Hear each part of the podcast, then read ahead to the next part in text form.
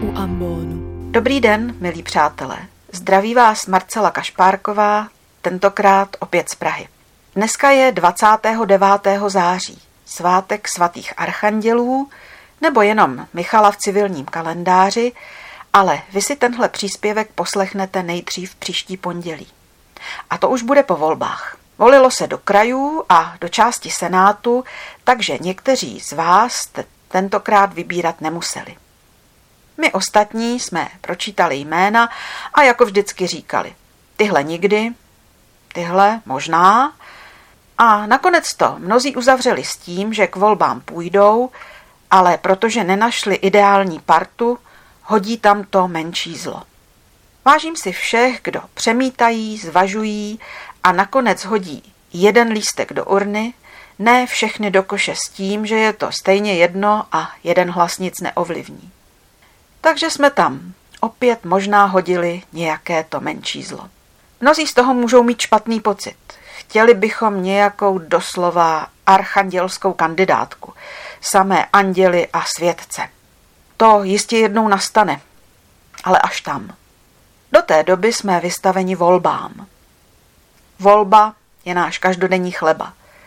Každý den se rozhodujeme a řešíme dilemata a vybíráme z možností. Někdy bychom dali nevím co za to, kdybychom volit nemuseli a měli naservírovanou jednu jedinou variantu. Dělá nám problém nejen volit z několika zel to menší, ale i z několika dober to, které nás nejvíc potěší. Volbám věnujeme v životě nesmírně času a úsilí a často závidíme ranařům, kteří si tam ta řešení sází jak brambory do řádku. Tápeme, trápíme se, ptáme se lidí kolem sebe, co bys dělal na mém místě. A pak si třeba ještě dlouho vyčítáme, že jsme nevybrali jinou možnost. Rveme se sami s každodenním rozhodováním a přitom existuje cesta, na kterou možná v tom úsilí zapomínáme. Prosit o ukázání správného směru. Já tomu pracovně říkám vnímavé srdce soudruzy. A hned vám vysvětlím proč. Ten příběh zažil jeden můj dobrý známý, kněz zbavený za totality státního souhlasu. Pracoval tehdy v nějakém skladu a byl pořád vystaven drobným útokům ze strany svého šéfa. To byl takový bezvýznamný člen strany před důchodem, který si uměl udržet ve skladu pořádek, proto ho tam nechávali, a už od mládí věřil ideálům komunismu. Mého kamaráda pořád zavaloval uštěpačnými otázkami. A kde je ten tvůj Bůh? Proč se o tebe nepostará a nechá tě tahat se s bednama? Ptal se třeba, když viděl, jak se drobný kněz dře.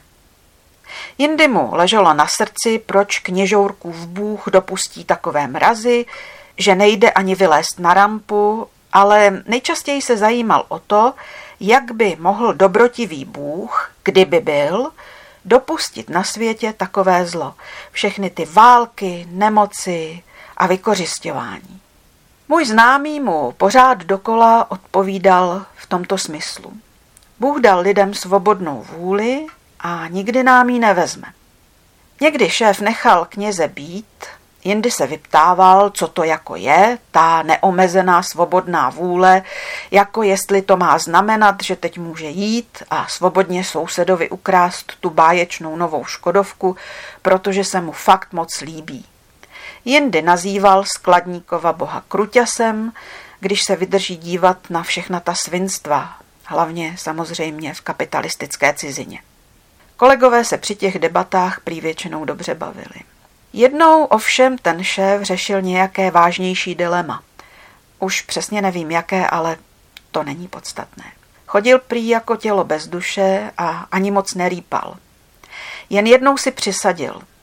A k čemu mi je ta svobodná vůle, když jsem úplně na dně? Z toho vidíte, že vlastně měl ke svému podřízenému dost velkou důvěru, když se mu takhle svěřoval.